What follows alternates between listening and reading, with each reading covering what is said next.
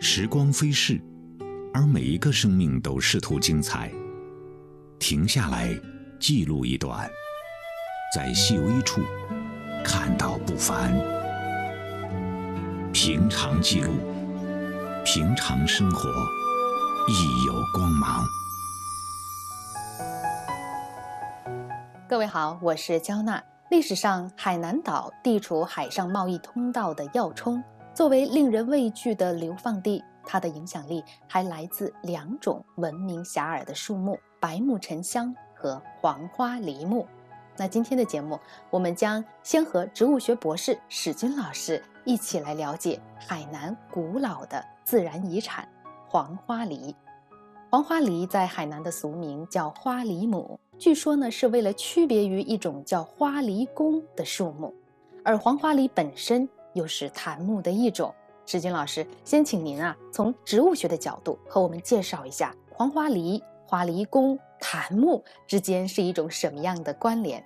好的，好的。首先我要说明一个问题，就是我们平常所说的檀木，实际上是一个很庞杂、很庞杂的一个体系。怎么样来理解呢？就是。我们平常所说的这个檀木啊，不是一种树啊，甚至不是这个一小撮树，而是很多很多树的一个集合啊。它不仅有豆科的树，还有柿树科的树啊。平常我们所说的这个紫檀呀、黄檀呀，这属于豆科的植物，而我们说的很多的这种所谓的乌木，有的地方叫黑檀，那就属于柿树科的这样的一个植物了啊，就跟我们平常吃的柿子，哎，这是一大类的。嗯，所以说这个。檀木到今天来说，它的涵盖的范围已经非常广了。当然，我们这里面所说的，不管是紫檀也好，黄檀也好，啊，黑檀也好，它都属于这个大的范畴里面的啊。当然，中国古代最早的被大家认可和接受的，或者说最早的应用于家具或者是文玩来制造的啊，那还是这个檀香紫檀啊，这是最早的。那在随后的。很多年的发展过程中啊，这个像花梨木这类的木头就逐渐的加入到了这个行列当中去。当然了，这个所谓的我们讲的花梨木呀，它也有很多。其实最初的花梨木啊，就包括了我们今天我们讲的严格意义上的这个黄花梨，也包括其他的一些植物，包括说像这个大果紫檀呀、印度紫檀呀、鸟足紫檀呀。啊，印碱紫檀呀，等等等等啊，这都属于花梨木啊。但是这些木头呢，比之这个我们今天要讲的这个主要的这个主角儿黄花梨，叫次一等。很有意思的一点就是，我们叫黄花梨，你一听这名字前面加了一个黄字儿啊，不仅仅是因为它的这个颜色的区分，而是因为它跟其他的花梨木就不是一个属的啊。其他的这个花梨木都是紫檀属的植物。而我们今天所说的严格意义上的花梨木，它反而属于黄檀属的植物，所以它们不是一家子。那我们我们今天所说的黄花梨，也就是海南岛上俗称的这个花梨母啊。至于说花梨公又是谁呢？花梨公那是海南黄檀的它的名称。那为什么它叫花梨公呢？就是因为。这个呃，跟花梨木它主要的区别就是花梨公它的这个新材啊，其实是比较少的啊，就嗯木质没有那么的坚硬啊。虽然它也可以作为这个家具的材料来使用，但是它的材料的性能要比花梨木就差多了。那么这个花梨公是谁呢？花梨公不是说次一点的花梨木，它不是一个物种，它是海南黄檀。但是很有意思的又是在很久以前。这个黄花梨也叫海南黄檀，所以基本上就混成一锅粥了。但是后来，在一九八四年的时候啊，我们的这个研究人员在重新修订这个物种名的时候，就给黄花梨或者是花梨母赋予了一个特定的名字啊，就叫这个酱香黄檀。注意，酱香黄檀才是我们今天讲的这个真正的黄花梨，就是这么一个关系。听得一头雾水啊！我来总结一下，黄花梨呢原本是黄檀属，在八四年过后就变成了酱香黄檀。花梨公它是属于海南黄檀。对，檀木呢，它是不是都有格？就是所谓的树木的新材，被称为革，就类似于石头玉化的那个部分很硬，说是树木的精华所在啊。那这个花梨木长到一定的年龄。它里面就会形成密度很高的一个格，那有一句话说，植物长得快不算什么能事，长出格来才算是道行。那我们怎么理解树木的这个格的价值呢？呃，首先我们先说一下这个什么是格，什么是新材吧。啊，树木在生长的过程中啊，其实它就是不停的、不停的加粗嘛。而加粗是什么一个概念呢？实际上是不断去累积的这个我们叫木质部。木质部又是什么呢？实际上啊，它在树木生长过程中，呃，其一是要支撑树木的这样子的一个形态啊，它作为一个支撑物它的存在。另外一个更重要的是，它其实在最初的话，它是输送水分的管道，就是根系吸收的这些水分怎么样运到枝头去，它得需要水管啊，那它不能凭空的上去是吧？那这是管道，实际上就是最初的木质部的这样的一个。功能与之对应的，其实就是这个我们所说的韧皮部。呃，韧皮部是从枝头运送营养到根系的啊，它们是一个双向交通，就类似于我们人体的这个动脉和静脉，其实是有类似的这样的一个功能啊，在植物上面。好，那在生长的过程中呢，这个运送水稻的这个中央的这个木质部啊，它逐渐逐渐就失去了功能，因为因为你想啊在运送的过程中，这管道难免会。阻塞了，因为这里面会有很多的这个，包括一些矿物质的结晶啊，甚至一些微生物的侵染啊，你多多少少这管道肯定就会堵住了。那堵住了怎么办？那肯定不像我们人类一样啊，不像我们人类一样，我们有管道疏通剂，是吧？我们还可以把它给疏通了。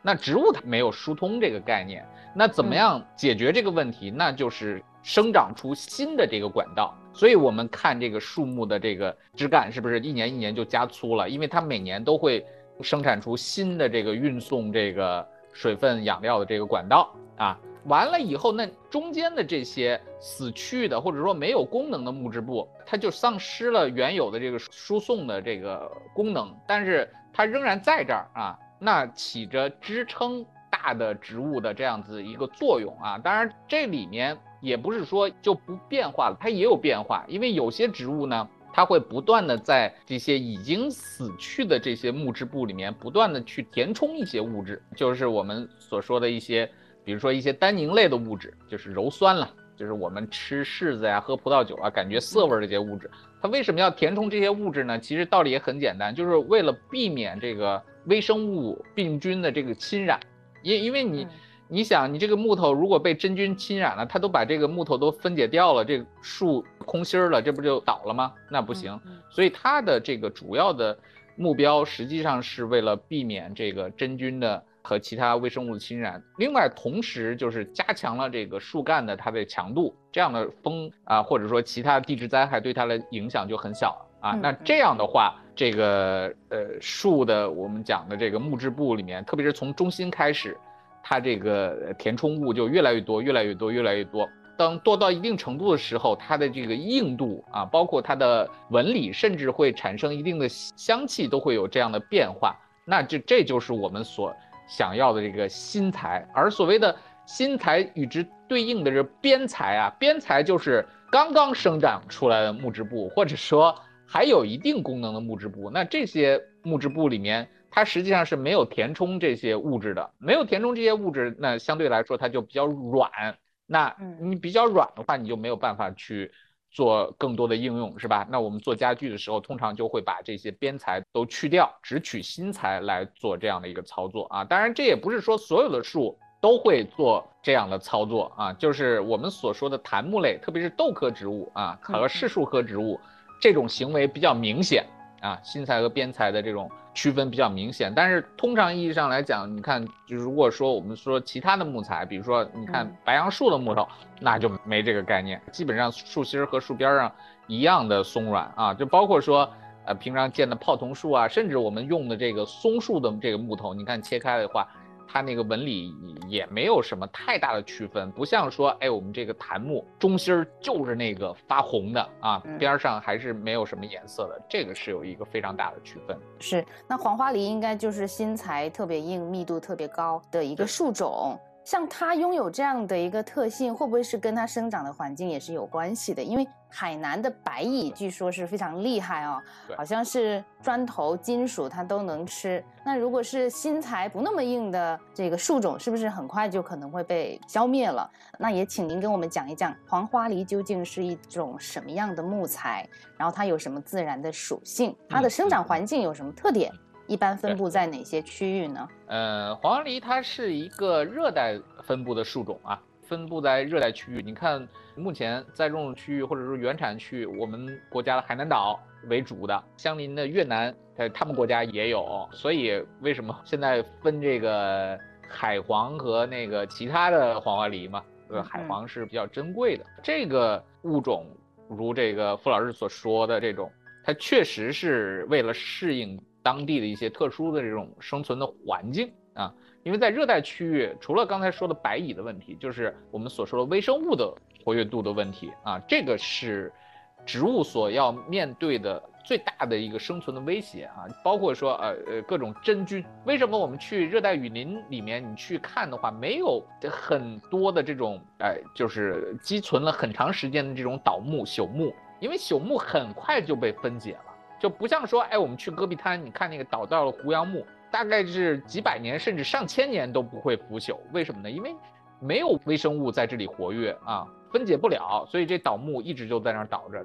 所以在热带区域，植物就会发展出各种各样的方式来对付这样的微生物啊。那那包括说，哎，我们所说的这个酱香黄檀，就是黄花梨，它的这个新材里面就堆积了大量的这种。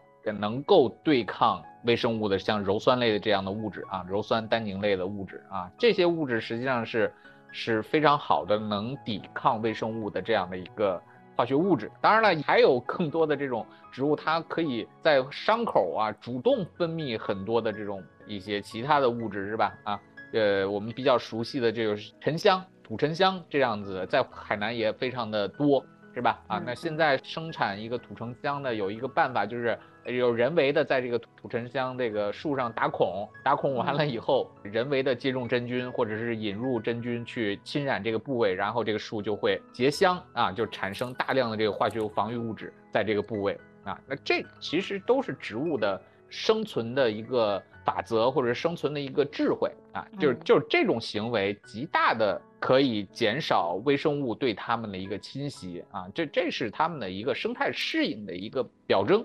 当然，我们人类利用这个表征去做了另外一件事情啊，因为在添加了这些化学物质以后，这个呃，我们叫黄花梨的新材不仅是变硬了，而且它还会有一些特殊的一些气味儿，这又被我们人类定义成了香气啊。当然，这也不奇怪啊，因为这种物质本身就是为了对抗真菌而存在的嘛，所以它的存在就意味着这个地方的真菌的比例或者是它的出现的可能性比较小。我我觉得在这点上也是符合人类的需求的。我们也不太喜欢那些杂乱的真菌来侵染我们，是吧？进入我们的生活，我们喜欢这种黄花梨的这种特性，不管是它坚硬也好，还是它实际上也是我们人类的一个适应性的一个表现。可能也正因为黄花梨它的新材的这些特点啊，所以明清的家具里面，特别是红木家具，使用黄花梨这个木材的特别的多。到现在的也有很多珍品，用黄花梨来做这种家具，它有什么样的特点，什么样的优势？对，嗯，首先要说一点啊，这又引入了又一个新的一个概念，就是红木了啊。我们经常所说的红木。又是很大的一个概念啊，就是对，从最初的红木啊，指的这个是胶质黄檀。胶质黄檀呢，因为它的颜色呀不是黄的啊，是红的。现在的我们被称为这个老酸枝啊，这个是最早最早的严格意义上的红木。但是后来啊，这个红木的概念和定义就。宽泛了啊，就包括说刚才我们所说的这个紫檀呀、黄檀呀，甚至黑檀呀、这个红酸之类的呀，这啊，包括说柿树科这些木材都统一进来了。现在我们国家的木材标准规定，这些木头这都可以叫红木，红木就变成了非常大的一一类木头了。好，反过来说，红木类的这个木头为什么受欢迎？特别是呃这个黄花梨为什么那么受欢迎？其实很大一个原因就是还是因为它本身的木质比较坚硬，纹理也漂亮。那这个在你加工成器物的时候，它肯定是结实啊，结实耐用，是吧？啊，你没没见过谁家是我非要用这个杨树去做家具的啊？这做不了。你让他去做的话，你做能做，但是它不经用，很快就坏掉了，因为它实在是不结实。但是像黄花梨这样的红木类的这种家具，它很结实，很耐用啊。刚才说了，本身它就储备的这些化学物质，它就是为了对抗这个微生物侵染的嘛，是吧？啊，那那你这个坏不了啊，它也不会长毛，只要你你不要把它放在一些极端的情况下，它都会一直保持着原来的。这个样子啊，这会是一个流传的一个基础，既坚硬又耐腐蚀，然后又不会容易损坏啊。那我觉得这，而这个特性就就让它成了一个可以传世的一个生物学的基础是在这儿。嗯嗯，实用性跟艺术性相结合吧。像您刚才说的，它不容易变形开裂，然后又有香味儿，而且新材的图案也很漂亮。黄花梨，我看了一些材料，说是它生长在深山老林里，而且生长的速度非常的慢，所以它的心材才会这么的坚硬，是这样吗？呃，这有一定的关系，因为通常来说啊，木材它都有一个比较这个普遍的一个规律，就是你生长的越快，这个木质就越松也越轻。比如说在呃，同样在热带啊，有一种植物叫这个青木啊，也叫巴沙木。那这种木材呢，它长得非常快啊，最快的时候一年可以长一两米啊，这树，但是它的木材非常轻啊，轻到什么程度呢？就是诶，根儿这个大概七八米长的这个树干啊，就是我们锯出来这木料，这一个成人扛起来就走了。而且在合成材料出现之前，它最大一个用途就是做这个航空器模型，甚至在第二次世界大战的时候，有一种轰炸机啊，我们叫文式轰炸机，这个英国的一款轰炸机，它的主要的一个机身的材料就是这种木头，非常轻。但是反过来说，这些。生长比较慢的木头啊，它的通常这个材质就比较结实。当然了，也也不是说所有生长慢的都很结实啊，也有生长慢的也很差的啊，这跟它的生活环境有关系。但是通常来说会有这样的一个规律啊。那我们所说的黄花梨，它的生长速度能有多慢呢？我给大家举个例子啊，我们去这个广西啊，在广西热带植物研究所啊，有一条路啊。被我们的科研人员戏称为啊百万大道啊，为什么叫百万大道呢？因为它的路两边栽的全都是黄花梨，这条路大概有那么五百米长吧，这路两边全都是黄花梨，这树栽了五十年了，那有多粗呢？反正我是大概是五年前去的啊，啊，我这五年没去过，五年前去的时候，五十年的树啊就这么粗。那里面的新材有多少呢？里面的新材肯定做不成家具了。里面新材大概比平常用的那个马克笔粗一点，够车珠子了。你就可以想象它这个生长的速度有多么多么的缓慢，是吧？我们通常都会觉得树木好像是一个可再生资源，但是如果你考虑到啊，我们人类的这个时间的有限性的话，你会发现它是不可再生资源，因为你这个树，你你。等它长到成材呢，可能是两三百三三百年哦，两三百两百年可能都不够，可能是三百年甚至五百年以后的事情了。嗯，那你说我们那五百年以后都是都什么时候了，是吧？它在某种意义上来说，树木其实嗯，特别是一些珍贵的用材类的树木，它可能就是不可再生资源。没错，至少在我们来看，因为它的时间上是我们不可接受的，是吧？几百年甚至上千年为时间尺度了，这个显然呃不是一个我们严格意义上的可再生资源了。整体的来说，它为什么珍贵，还是因为它这个生长的习性的问题。我看过一个介绍，不知道是在唐代还是明清的时候，黄花梨就是已经成为贡品了，而且作为贡品之后，当地的这个村民就砍伐，然后也不种植，因为实在是长得太慢了。直到清代，原生的黄花梨已经是绝版了。我不知道是是不是这样的一个情况啊？您对这方面的是不是有一些了解呢？呃，基本上可以这样说，大颗的到清代基本上就没有太多的遗存了。那到今天为止更是这样啊。那我们在野外的话，能够看到的巨大颗的这个酱香黄檀，呃，已经非常非常罕见了。这个植物是我们国家重点保护植物里面二级保护的啊植物啊。你要是随便敢砍伐这个野生的植物，这个是触犯刑律的。你可以想象一下它的这个珍惜的程度啊，非常非常高了。所以它之所以会出现这种情况，就是因为刚才说那个原因，它再生的这个速度实在是太慢了啊，赶不上你采伐和使用的这样的一个这个速度，是吧？啊，所以在过去的很长一段时间里面啊，所谓的这个黄花梨很多是，比如说从某些。古建筑里面搜出来的，甚至是古建筑拆解的时候、拆解修缮的时候可以翻出来的，那这是现在我们看到的更多的这种真正的啊海南黄花梨来源，可能从这些途径来的。那其实东南亚国家。也有黄花梨，越南的这个黄花梨品相和海南的黄花梨是很接近的。海南黄花梨可能就像我们刚才说的，物以稀为贵啊，它都采拔光了，所以它非常的珍贵。那越南的黄花梨现在什么情况？嗯，各地的黄花梨都处于比较濒危和珍稀的状态啊，这不是说只有海南黄花梨处于一个比较濒危的状态啊，包括说其他的这种。红木类的植物，其实很多这植物都会有这样的一个威胁啊，就好多这个植物也是被列入了这个国际野生动植物贸易公约里面的这个禁止交易的这些物种，这些确实确实是一个很大的问题。当然，你要说这区别有什么呢？呃，因为我不是玩家，所以我也不能 妄下什么结论。但是从植物学的角度来讲，它确实。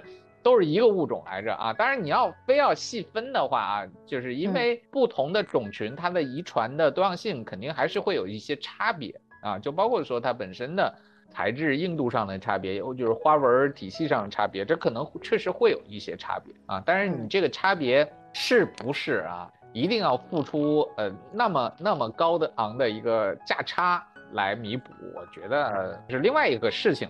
所以从植物学的角度来讲，这这。其实并没有那么大的差异啊，但是它既然在市场上要有做这样区分，它一定是有一些市场的潜在的规则在影响它。好的，谢谢世军老师的解析。我想，如果树木也有性格的话，花梨木应该说是一种内向的植物，一直默默地往内心深处生长，不急于开花结果，也不急于长成什么材料。节奏是非常的舒缓，可以说是慢生活的经典。然而呢，也正因为如此，他的心格、心材才得以清晰地保存着时间的印记。好，今天的节目到这里也就结束了。我是焦娜，下期节目再会。门前老树长新芽，院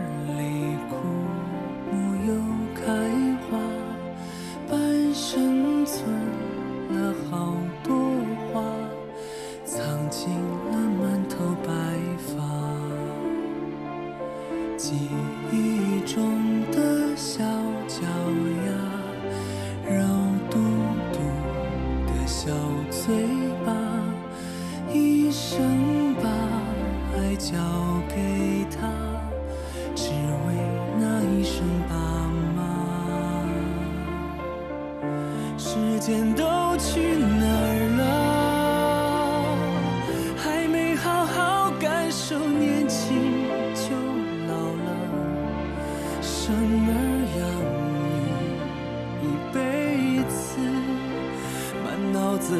是孩子哭了笑了。时间都去哪儿了？还没好好看看你，眼睛就花了。柴米油盐半辈子，转眼就只剩下满脸的皱。